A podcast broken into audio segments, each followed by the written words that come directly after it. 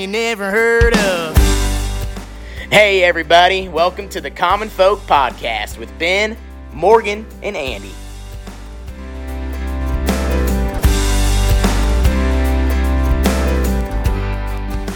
Okay, here we are.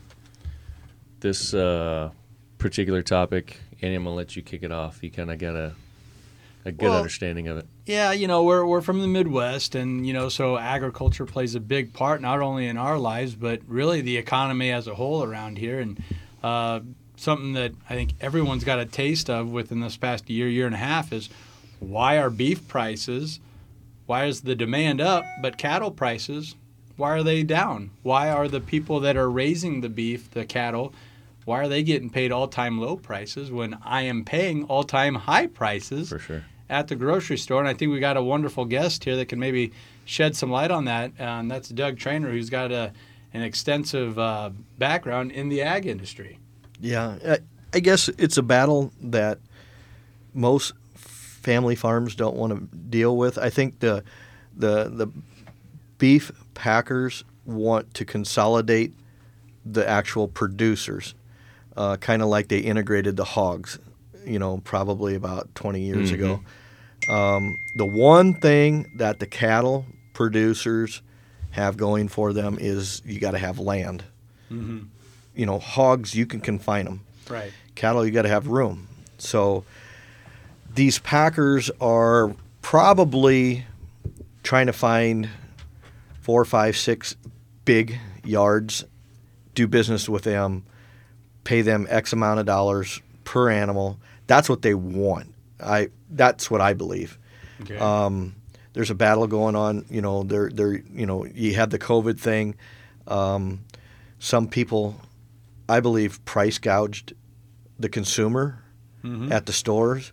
Um, when, when you're a producer, whether you're a calf producer or you know the fat animal producer, and you go into that grocery store and see what they're getting per pound for it, and, and what you receive, you know, per pound um, it, it's really hard to take that pill. And you have a lot of politicians. This is very political. You have a lot of politicians that um, say, you know, they're going to do something about it. You got a lot of lobbyists mm-hmm. that are the other way. And hey, let's face it, you know, these beef packers have a lot of money, they have a lot of power. Right. Um, so you either do what they say or you get out of the business. So I think in the long run, the producer needs to unite together. Uh, if the organizations that they belong to aren't doing what they feel needs to be done, maybe they need to redo an organization to get their voice across, you know. Yeah. Yeah, figure out a way to kind of consolidate and, and come together as one. And and I have seen that, you know, where we now have Democrats working with Republicans trying to figure out uh, what it, what they called it. You know, we talked about political words. uh, price manipulation was one of the uh, little tags that I would see there. Yeah, Yeah. yeah. I uh, I I think so. For me, like I'm, I'm the kind of guy where I want to understand all the moving pieces, and there's probably a number of folks that will listen to this that don't really understand. Like you hear, okay, you you've you've got the producer, they're raising it, and then all of a sudden I see it in the grocery store. Mm-hmm. We- Why don't you guys and, and Doug, you might um, be best to answer this. Eh, How does the process actually work? How many people are involved? What are the steps from birthing that calf to the time it hits the grocery store? Because there's a there's a lot of hands in there. Oh yeah, there's a lot of hands. Um, basically, you you have to start with a cow in a bowl, and it, Uh-uh. This is no. Yeah. It doesn't start that way. So- yeah, got you have to that. start. But you know, at, at the finish date's about 18 to 24 months. Okay. Anything Okay. over that, you know, it, it's it's really not in beef production business. Um, uh, but so there's there's a long time. It's kind of like whiskey that that um, you know before you reap any w- rewards, Yeah. you don't get any benefit from. And it costs a lot. You have to have them tractors. You have to have the facilities. You have to have the land. You have to have the, the, the personnel to to take care of these animals. And it's not like you're just taking care of grandma's dog over the weekend. I mean, there I mean, it's when it's snowing, it's raining. It's just like the postman, you know. Uh, so there's a lot of spokes to this wheel.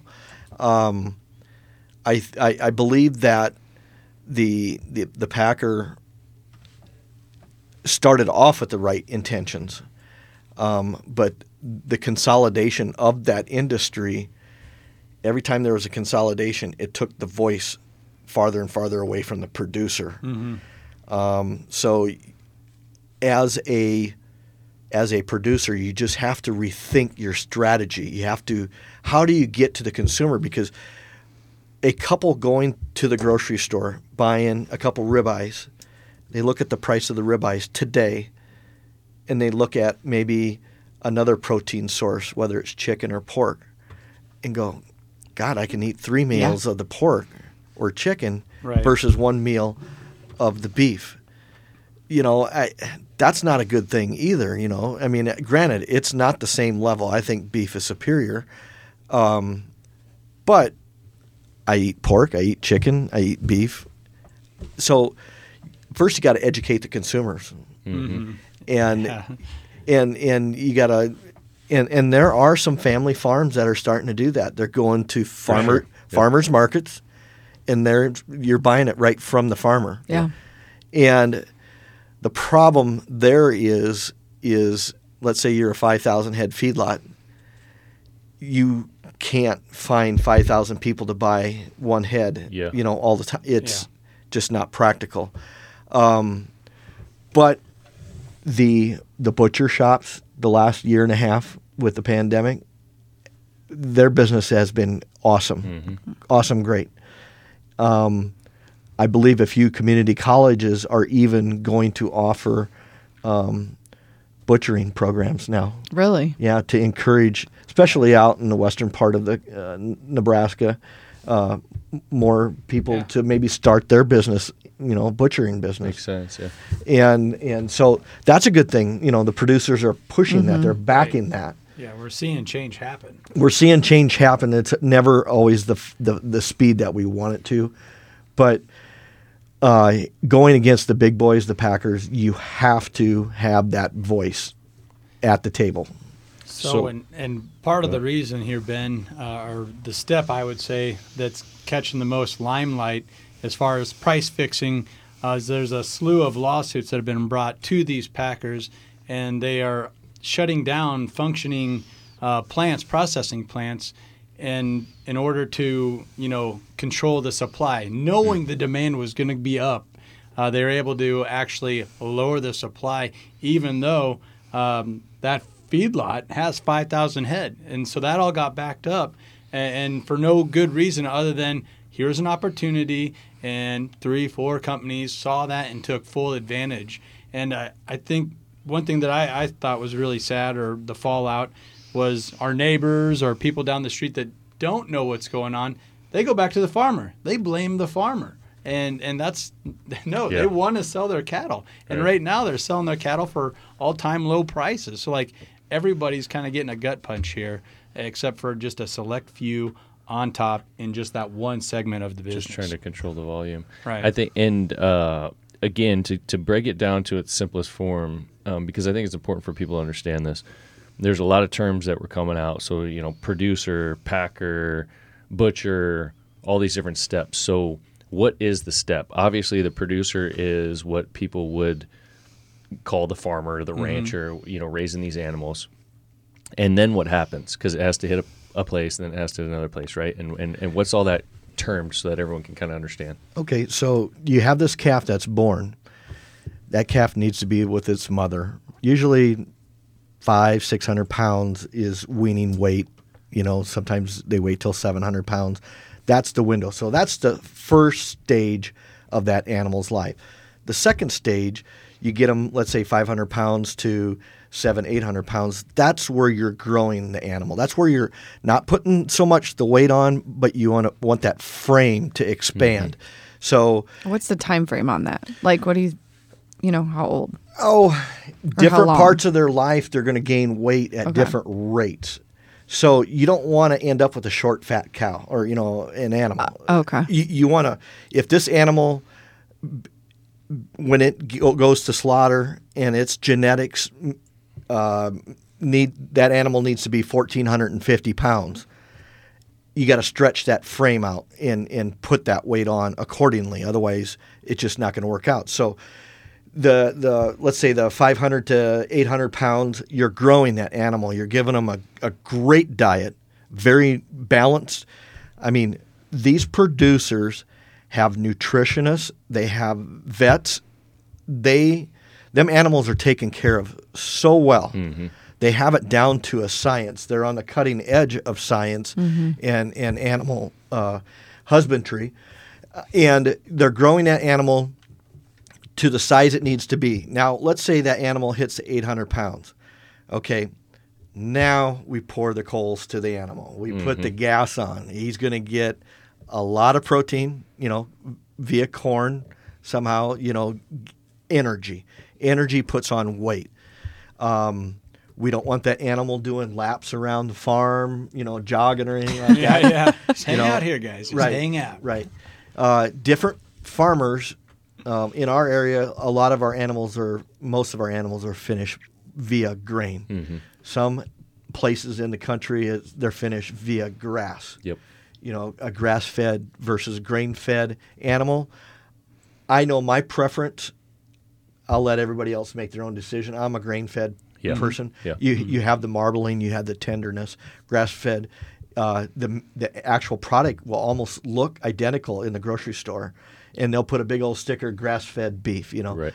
And it's it's like it, it doesn't taste the same Yeah, totally. y- you know, some genetics are promoted in the store, like certified Angus or certified Hereford or Piedmontese. You know, some of the groups are getting behind their own meat, which I think is great. They're promoting their products, and and uh, you know everybody's heard of certified Angus, Yeah. and but genetics plays a big part. So if you have an animal that's supposed to finish, you know, about 1200 to 1250, that's a little bit smaller animal in today's world. You know, that animal goes to market. When that animal goes to market or is ready for market, I always say you got about a 20, 10 to 21 day window you need to sell that animal to to get your money because after that window closes, that animal starts costing you more. That animal is going to eat, let's Sure. say, A ton. you know, 12 pounds of feed in a day. And instead of gaining, you know, three pounds, it's only going to gain one pound. It just, the, the Okay. animal's done. Yeah. So you're just sustaining that animal. Yeah. And that animal's taking up space. And all of these feedlots um, are basically hotels. And they got to keep the rotation of the hotel going. So it's it's a window that they have to hit and if the packer is not taking their animals or they let's say they buy them you know on this day and after they agree to buy them they say well you can't deliver them for 28 days well you're feeding them then They still got to be Yeah. fed. Yeah. they still got to be fed and cared for and them farmers them producers they do that yeah. Mm, yeah. you know and it's really hard to do something for free in today's world Right. you know you just you can't run an operation that way now you know a week to 10 days that's understandable that's doable you know but you Sure. know, three weeks A month? month Oof. And and we saw that organically with the floods back in 2019. A lot of railways got washed out or compromised, and that was just a short hiccup because everyone was out there rebuilding those roads. And Doug, I think you ran into that. You know, um, um, trying to move grain, uh, just that little hiccup, but it was overcome. But uh, that wasn't planned out. That was, like I said, organically happened. You know, and we figured it out. Uh, what we're seeing now, though, that's intentional, and it's from the guys at the top, and you, we're all feeling the trickle down. yeah absolutely and th- there's some kind of coercion there um, Mm-hmm. Now, whether they can prove it in the court of law, you know, I, I don't. Right. I mean, it could get drug out for another five years. I mean, they, they got enough money to drag it out, you know, to to to wear the producer out. Yeah. Um, Right. It don't help the family farmer today though. It don't. Yeah. You know, Yeah. they're making decisions week by week, day Yep. by day. Yep. You know, so it don't help them out at all. So the best thing they can do is let the consumer know what's going on, you know, like us, and and you know, have the consumer understand that this is not inflated from the producer. It's Right. inflated by Yeah. the packer. Yeah. Yeah.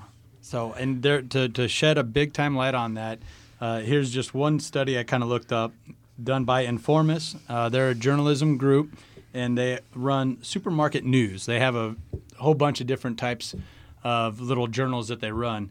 But this one's from Supermarket News and it showed that beef prices were up in the supermarket 91% this one week in April in 2020 compared to that same week back in 2019 that same week, beef prices from the producer uh, to um, the meat packing plant were down 16%. So think about that. The end price was up 91%. The raw material price that was getting paid was down 16. Huh. And that all that gravy in the middle there was being, you know, gobbled up by, you know, three or four entities. Right. I think uh, you know y- you say all that, and for me, what I think about is okay, like what the hell do we do? You know, like a, as as an individual, how do I combat this? And that's something that I want to get into in terms of I think some of this direct to consumer product. Yeah. Uh, and there's a good conversation around that. But one thing that I want I want to revisit real quick before we go on is again because I, I want people to understand this and, and how all the money flows. So you've got the producer, they raise that animal, it's ready to sell. They sell it to who, and what happens next? Okay, they'll sell it to a packer buyer. So it's usually a gentleman um, that comes out to the feedlot, and that person is purchasing a pen. So let's say you have 150 head in that pen. They'll they'll offer you a price, and you can either take that price or pass. But there again, when you have that window of opportunity that you can sell, mm-hmm. Yeah, you're you're kind of handcuffed yeah, mm-hmm. um, you know what pretty much all the other Packers are bidding because they're all within sure. Yeah. cents of each other. I mean, I, I think they sit at the end of the lane, have coffee together, and then they both drive on Decide. the same Yeah. time and, and offer the same price, basically. So um, that's that's a tough pill to swallow because they all know it happens, and and you know them guys are getting orders from above. They're Well, and that's what I was just thinking. Yeah, Excuse the- me. Like, it's- how how are they deciding? It's not How- the guys I mean, on the how's ground. that? It, it, it's it's management from Okay. above. Okay. It's that's what's being done, and uh, I think you know years ago, the grains they had a co-op, and co-ops work if they're ran right. My personal opinion is they need to start a co-op. They need to have a beef co-op, and that co-op um, sells direct to the consumer, you know, via the grocery stores, and you buy from people that are owners of that co-op. So you come up with a grid system, you know, basically trying to predict a little bit of what the consumer prices are. Uh, you know, it's a commodity and it's it's a moving target is what I'm trying to say. It's a moving target. Every day is different. The prices move every day. So you have to have some kind of a matrix off of the the Chicago mercantile. And it's going to take people that are a whole lot brighter than myself to come up with that kind of a matrix. But I think that if you have that player involved with the Packers, that makes them honest then all of a sudden Mm, yeah. because because it's there it's a new game. Right. It's a new game. So that packer comes in, purchases the animals, and then what? Once they get them. Oh, once they get them, they'll they'll purchase them. Yep. And it's a verbal purchase. Yep. You know, they don't actually get paid until that animal's delivered. Okay. So let's just say you agreed to sell it for a dollar ten a pound. You don't get that dollar ten a pound until that animal gets to the plant. So the producer has to go through the work, load them up, Right, load them up. get the truck going. get the truck, line the trucks up, deliver that animal. Um, the trucking company gets their fee for trucking them, which There is you go. only fair. Yep, Oh, yeah. So you have a diesel fuel factor in there. Yep. You know, got a trucking company factor in there. Yep. Uh, a lot of times you got a weather factor in there. Sure. You know, January, February, March is terrible in Mm-hmm. Nebraska Right. sometimes.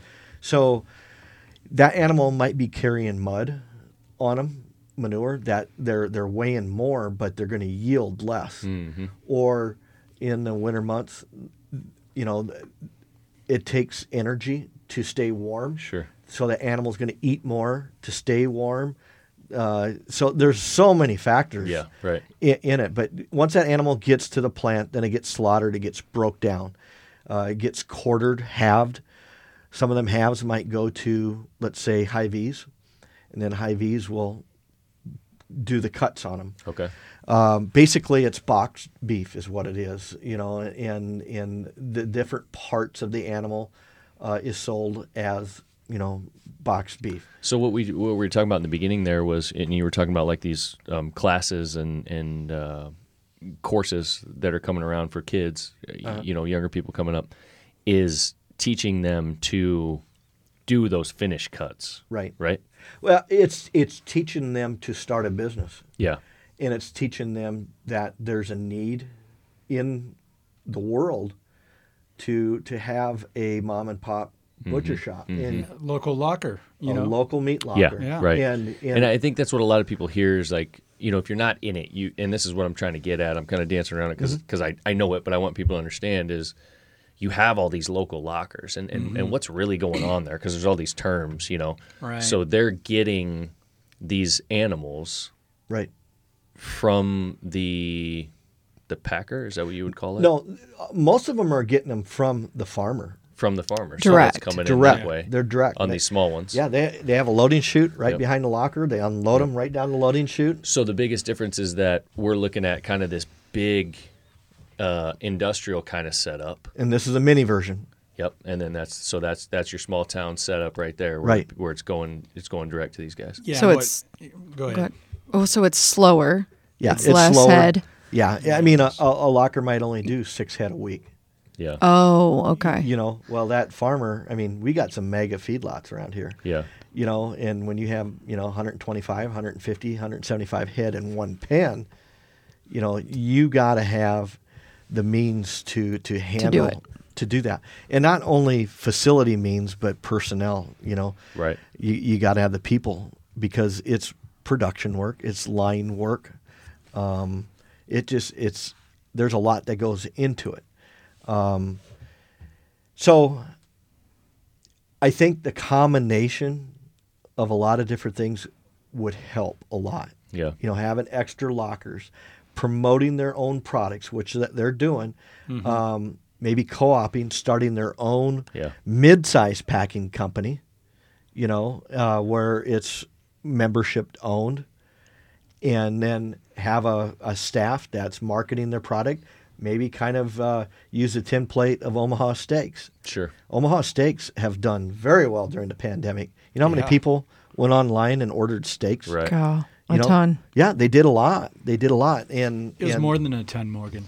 Oh, Yeah, yeah. No, they they did a lot. So I mean, you can try to reinvent the wheel, but why? You know, Yeah. it's right in front of you. Yeah. Yeah. Just maybe learn how to tweak it and and and put your own spin on it. You know, I think it's there. and and mo- most people experienced over the last year or two the fact that these uh, these lockers were booked out Oh, yeah, so- 18 months you know whatever and you mm-hmm. couldn't get anything done so we started realizing holy crap like we don't have capacity to keep up and that started driving some of those prices that you were Yeah. talking about earlier Oh, on yeah.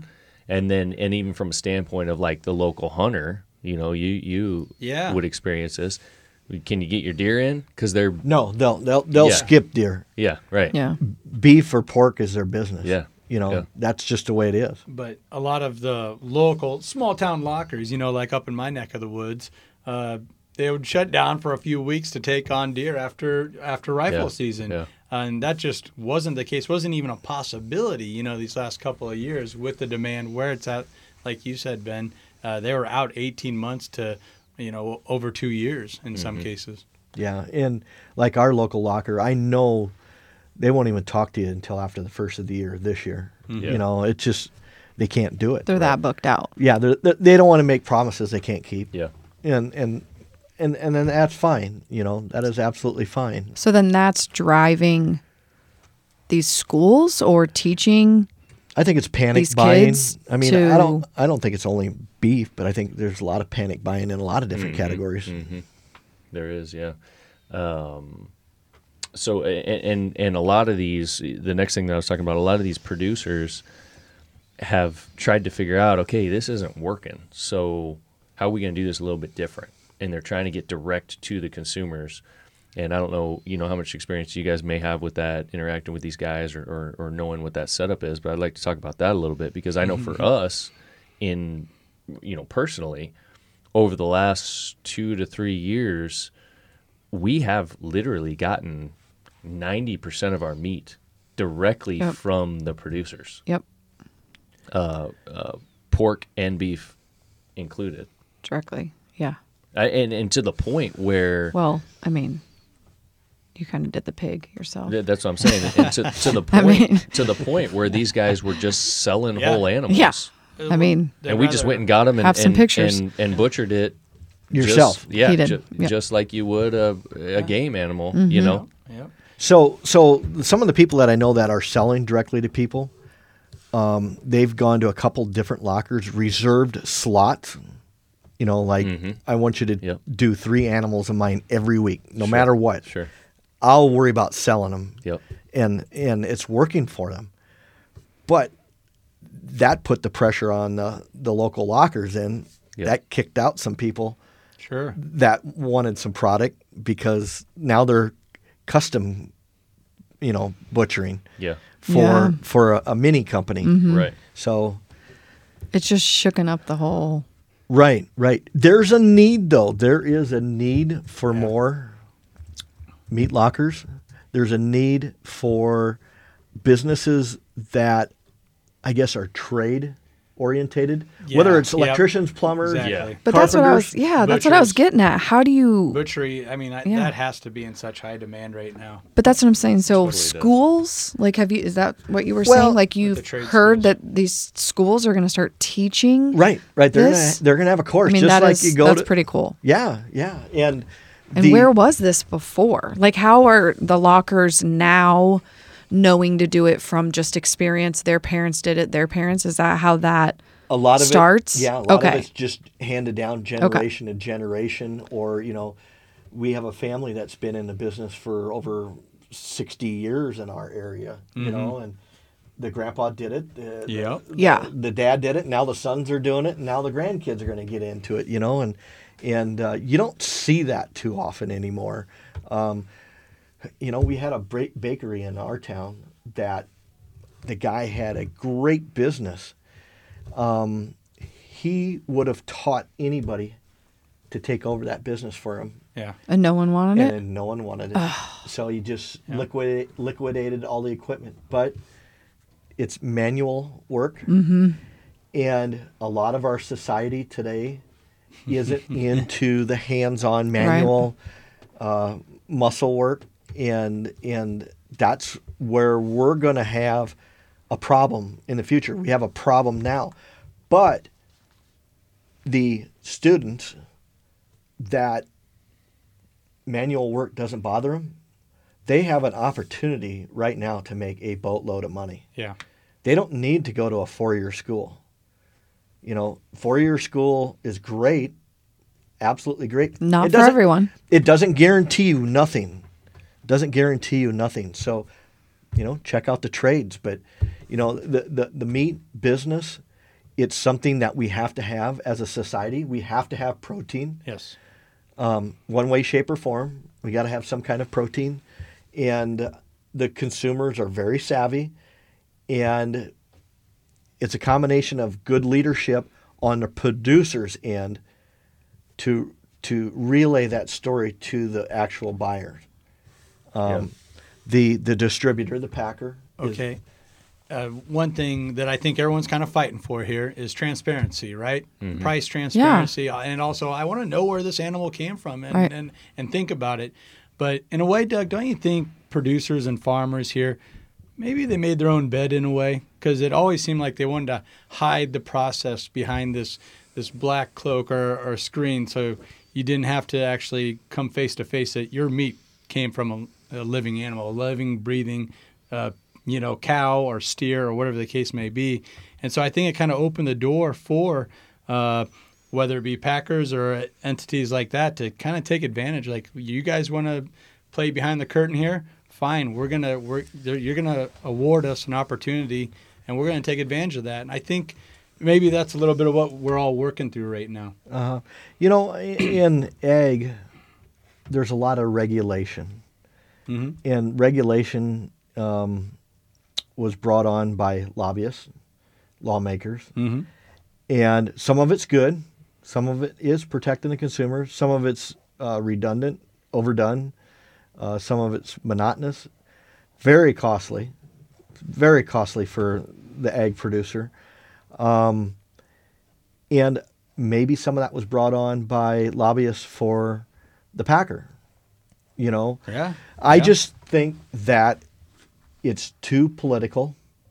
Um, we have a very fragile system right now. Any kind of a hiccup in distribution could really, really start a panic across the United States. Um, and I don't want to be around to see that. And we experienced that a little bit not too long ago, where that was the panic, and you couldn't you couldn't buy a freezer. Oh, Oh, yeah, gosh. It took us a long time to find one, and Yeah. luckily 'Cause you got lucky. Like everyone was just wanting to, Get their own stuff. yeah, build like, bu- you know, build up their own Stock inventory Yeah. of everything they had. Yeah, stock up. It's like, Prep, prepping. yeah, Yeah, yeah. And and and what was so crazy was that that was going on, but meanwhile, here on the ground, we were dealing with folks that had animals that they just couldn't get rid of. Mm-hmm. And and you, you couldn't get anything, and it cost a fortune. But then these guys, these producers, couldn't Yeah. get rid of their animals. Oh, just insane. I think Doug, you probably saw numbers like this too. I think it was estimated 350,000 hogs were euthanized up in Minnesota alone. Yeah, Yeah. Yeah. And, and and here we are like, man, I'm trying to buy a freezer to put a hog in. Yeah. Right. and they're putting them to sleep up in Minnesota. you know and and again the the packing industry is very labor intensive yeah, very much hands on so when you have that perfect storm where you're taking people out of the the, the packing the labor industry force. Yeah, it's you know they are essential workers i mean Mhm. the the trucking industry as a whole is that's our lifeline you For know sure. Mm-hmm. that is Yeah. our lifeline everything comes on a truck everything Yeah. yeah, I agree. And I, that's another part, and you just kind of skimmed over it, but that's just one more thing that a producer or rancher has to provide is the trucking to the actual packing plant. You know, like it all, there's so much more that's taken on there, I think, from the, the initial spot, the actual farmer, and then just that little bit is taken care of by the packer, and they're the ones reaping the biggest reward. So I think that animosity is also mm-hmm. kind of built fr- in that regard as well. yeah you know when that check is cut that trucker gets paid for his part mm-hmm. right from the get-go. That's right on the check. So i mean that trucker don't have to wait for his check to come in. So i mean in in in all that's a good thing because that that hauler has to pay for his diesel fuel that machine mm-hmm. you know so yeah there's a lot of hands in the cookie jar Oh, well, and for me, not really understanding the process before speaking of this now, just talking about it and then figuring out all of those things is just something I didn't even think of. Honestly, really. I mean, who's paying? I you know, the that- trucker and who's I paying think the. that's the case. Yeah, a I lot mean, of it's just- don't think about that. No. Yeah, I, I never really did, honestly. So, uh, Um, you know, in other businesses, you know, some of the ones that I run, I used to have like one supplier of different stuff. And with this pandemic, now I have two and three. Okay. just so that you have a plan A, plan B, and a plan C. Gosh. Because you just don't know where the hiccup's going to be. You know, now we just had a major hurricane Yep. hit the Gulf Coast. Yep. You know, it'll be interesting to see what, you know, fuel prices Fuel's going to go Yep. up. Sure. you know, Yep. Mm-hmm. Th- there's going to be something that comes of it. You know, lumber is finally coming down. Mm-hmm. You know, uh, we have low interest rates, so that's encouraging spending. Uh, there's just there's a lot of lot of items that that make up, you know, just being a human being on this earth. no doubt. Lot of things. What do uh, how do you guys feel about the whole direct to consumer thing and, and what a lot of these producers are doing? I mean, we we obviously have some direct Yeah. interaction with some of these guys that are even on our website. Yep. Um, you know, in particular the upstream guys. They're in uh, I think they're in Albion. yeah, Nebraska. Uh, yeah, and and and they've like basically just redesigned their whole business and how they do things to go Yep. directly to people. Um, and it seems to be working. It And like is this is this is this what is this the wave of the future? Is this how all this is going to go? I think there's a I think that's a niche that can easily be filled, especially right now with the demand being where it's at and the uh, consumer becoming more engaged. You know, we talk about that a lot on this show. How consumers are becoming more and more in tune with with what they're buying, what they're consuming, and um, those guys up in upstream, it's a couple brothers, right? Yeah. Uh, I just I love their blueprint. I watched a, a couple of videos on those guys, read some articles because they're in a few different journals now, um, and uh, the farm's kind of self-sustaining and they're working just hand in hand Yeah. with, and they got it like you talked about, Doug. That it's no, they're not just relying on one buyer. You know, they they got a few different uh, stakes in the fire. Right. You know, so uh, if something were to go out, uh, a railway or something, uh, they they would still have other entities to kind of fall back on. And plus, like you're saying, uh, Ben, they're building this brand and this relationship. So if something does happen, I think they're getting the clientele, kind of the fan base, if you will, that Right. will step up and support them if something were to happen.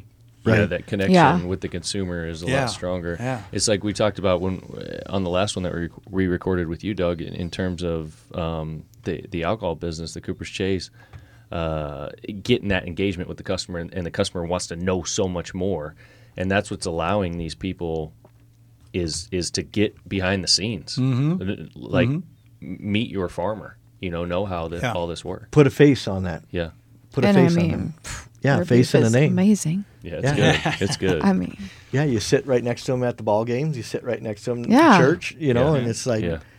never really found out about their business. Now I know Yeah. it. And Right. it's- It, whole new uh, uh, perspective, you know, on what well, it they makes do. you feel good about it. Just good about your Yeah. purchase and where you're spending your money and what you're doing. and I guess it's not something that's possible in like you know really big cities in that. True. But at least around here, you know, the, these these producers can provide for the the lower number of population Right. directly. But I do think there's an opportunity, and, and Doug touched on it. Uh, like, let's take a metropolitan area like Chicago. There's an opportunity for small lockers, like your neighborhood locker, like it used to be, to kind of come back into the fold. So if you wanted to buy your your beef or your pork chops um, here rather than there, you, you know, you you could put a face to it. You could support a small uh, family type business, mom and pop type of shop. Yeah. Yeah, you know, and when I talked about the co-op type of a business, I'm talking about not creating a business where you're doing the steaks and stuff. I'm talking about having beef where you're selling halves or quarters mm-hmm.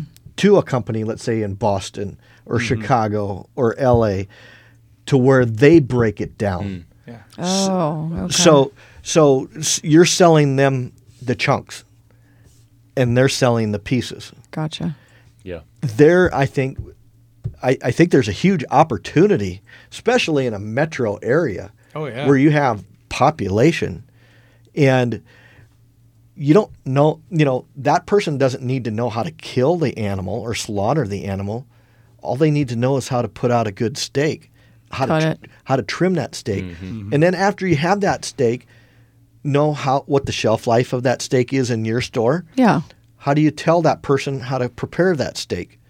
Educate that person on mm-hmm. preparation. You know, uh, if you have some, let's say, pork ribs, You know, you need two and a half hours. If you're doing them on a smoker, do it this way. You know, educate all the way through, not just certain people. Educate them all the way through, and everybody will be a winner. Because I think if the farmers would try to focus on a co-op where they actually did the steaks too, it's too big of a business. It's too much. Focus on quartering and having that animal. Right. and then focus on selling that meat and maybe setting something up. Have a program you know that hey you set up a shop that's at least 1200 square feet has this much cooler space we'll teach you how to sell our product. And have a program where mm-hmm. where we'll set you up in business. Yeah. Well, and that's the cool part about a, a, a co-op is there's sellers and buyers, and they help the individual out. So I, I find that just fascinating because uh, you could you can just see the writing on the wall with that. You could find buyers that are you know um, a chain of uh, supermarkets that, that aren't afraid of that that they have their own uh, butcher you know type shop in the back. Uh, they they would buy that in a heartbeat. Certain types of restaurants would be all over that as well. So you can already see where man, there's so many possibilities and avenues to go down. But uh, to get something started like that, to actually buck the trend and, and make something new happen, you know, that's a whole different ball game. You know, we're we're doing the easy part about Yeah. it. We're talking about it, you know, but to actually get out there and do it, to do it, It- yeah. And it- I think change is coming though. It's it's big money. Yeah. It's Yeah. big money. You got to It have is. deep pockets, you know. But if you want an industry to survive, whatever kind of industry, industry, you have to be innovative, Mm-hmm. and and you have to try ideas out. Not every idea is going to work. You just hope the ideas that don't work don't cost you multi millions of dollars. Yeah, right. yeah, pretty crazy. It's, uh, I mean, it's something that obviously we all deal with every single day. It's an important part of our of of, of our day to day, our food source, our, our protein source, and and having grown up around here, it's um, you know it's personal as well. You know, with the folks that we know and, and that raise these animals and, and how all that works. But uh, I, I mean, I feel fortunate being who where we are and how our lives are set up that um, that we get this this quality product Right. and that we have as much Yeah. access to it as we do No, we really do, and we have a lot to be grateful for. You Yeah, know, no doubt, and also just being aware of the the conversation. I think just our awareness might be a little greater than people that just Sure. wouldn't be exposed to it. And it's Yeah. no fault of their own. You know, there. I mean, to, for me to get to work, you know, I, I have to take a 15 minute commute, and I'm going to drive by two or three pastures that are going to have, you know, uh, cow, calf, you know, pairs in them. You know, so Yep. I, I'm exposed to it. I'm looking at it. Yep. That's not the case for the majority of, right, yeah. of the U.S. You know, working for. So it's not it's not one person's fault or, or a demographic's you know fault. Um, and that's a reason I, I do like what we're doing here. Is hopefully we are shedding some some light on the subject and getting more people in tune. and and you got to understand too these producers the, these women and men that produce these animals for our food they're very educated people um, and they care they're very passionate about what they're producing and the quality of product that's coming out is second to none right um, Yeah. they're them animals are getting treated better than humans. Honest to. God, Yeah. they are. know. They are getting treated better than humans. They are in them pens every day. They're cleaning their water tanks. They're giving them fresh feed twice a day. Yeah. Um, if there's any illness, that animal is doctored. I mean, that animal it goes to the ER just like Oh, we yeah. do. Yeah. You know, so so it's they put their heart, soul, and their family into each animal that comes off that farm. for sure Well, it's their name. You know, like it's Right. their cattle. It's like their name on it. Oh, So yeah. they want to, right? And Yep, yep. You know, and a lot of these people, they're involved in 4-H. Yep. They're involved Yes. in FFA. They're involved in their local schools, Which is they're, huge. They're involved in their local governments. So th- they're very um, they're they're good at multitasking. Mm-hmm. You know, so I think that that us helping them educate people is a plus. they need all the help they can get right now. I mean, it's an industry that Yeah. that's been kicked in the teeth, and and this is the least we could do. Hundred percent. I one of the things I'm looking forward to as well. We we've talked about a little bit. The, the upstream boys are going to come up, and we'll have some conversations with them. It's going to be really interesting to get their perspective. Oh yeah. Yeah. I mean, just the demand and what they're, you know, when when something like that starts, I feel like everyone's like, "Oh, that's a neat idea. Way to go, guys!" You know, gives Yeah. them a little nudge on the shoulder, and then they turn around and go to the Yep. a big, you know, box store, and that's Yeah. where they get all their products from. Right. And now with what's happened and what's going on, uh, it's making everyone kind of do a double take. like, You know what? Maybe I should support the local guys here. Yeah. At least I'll know where, where it's coming from and the consistency and uh, that it, it will be there. You know. and it's it's growing. Like that demand is is getting bigger and bigger. Uh, we've got, well, possibly late this week, but probably next week. We've got four wholes coming between Wow. families that we know, you know, that are coming Yeah. from these guys, and it's just because people are like, "Hey, man, this stuff's good. I know where it came from. Mm-hmm. I want to support them, and why not? You know, stock up." So that's. I, it seems like it's kind of the, it's Yeah. the wave. It, Oh. it's more than a trend, li- like Yeah. I was kind of getting Yeah. at. People thought, oh, that's kind of that's neat, guys, and that's trendy, that's fun. But no, it's more than that now. Yeah. You know, i- the the biggest thing that's scary for some of these people is their operations are large. Their Sure. their hotel is big, and when you get handcuffed to where you can't perform the way you want to perform, and you're bleeding dollars, mm-hmm. I mean, it's a lot in one day. Yeah. Mm-hmm. You know, it's not. You know, I'm going to lose five hundred dollars today. I mean, it's thousands Yeah. Every Yeah. day. Yeah. So uh, the relationships they have with their financial institutions Mm-hmm. um, is imperative, and and hopefully it'll bounce back for them. Hopefully, you know they can handle a kick in the mouth. Yeah. Yeah. Well, what else? You got anything else on Andy? Man, we we touched a lot. I Yeah. you know, we are talking about the educational part. I saw a meme uh, flying around. We'll kind of end. I you know. What's a meme? uh, y- you know, a picture, a famous picture, or a picture that you're aware of, and then they throw a little Some you know, words on there. one-liner. Oh, so the- um, So this is an evolved one. This is an actual conversation on Facebook. Someone screenshotted it and circled it. And since it's already out there, and you know, when you put your name on it, you know, when you go online, well, you're opening yourself up. So Scott Pooler said farmers and ranchers across the country will use any excuse to raise prices. Mm. What's it take to raise a cow? Grass and water, both of which are free. Oh, jeez. They live in a field.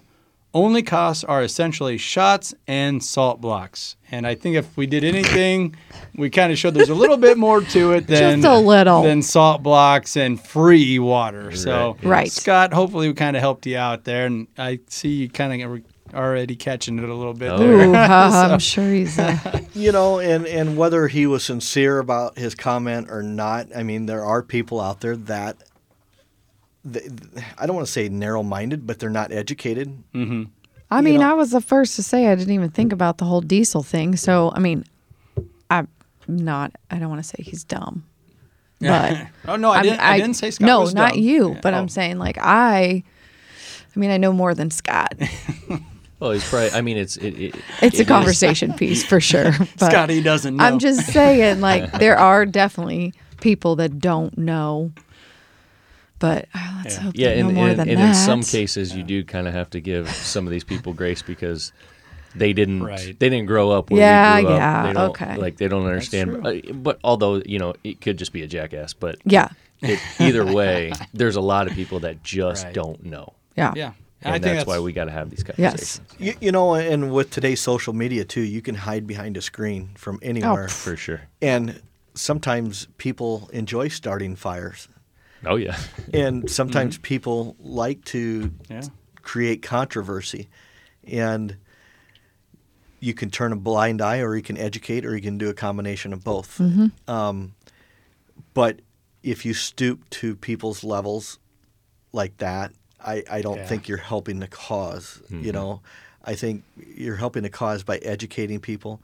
Um, I think you're if you can teach somebody how to prepare a roast.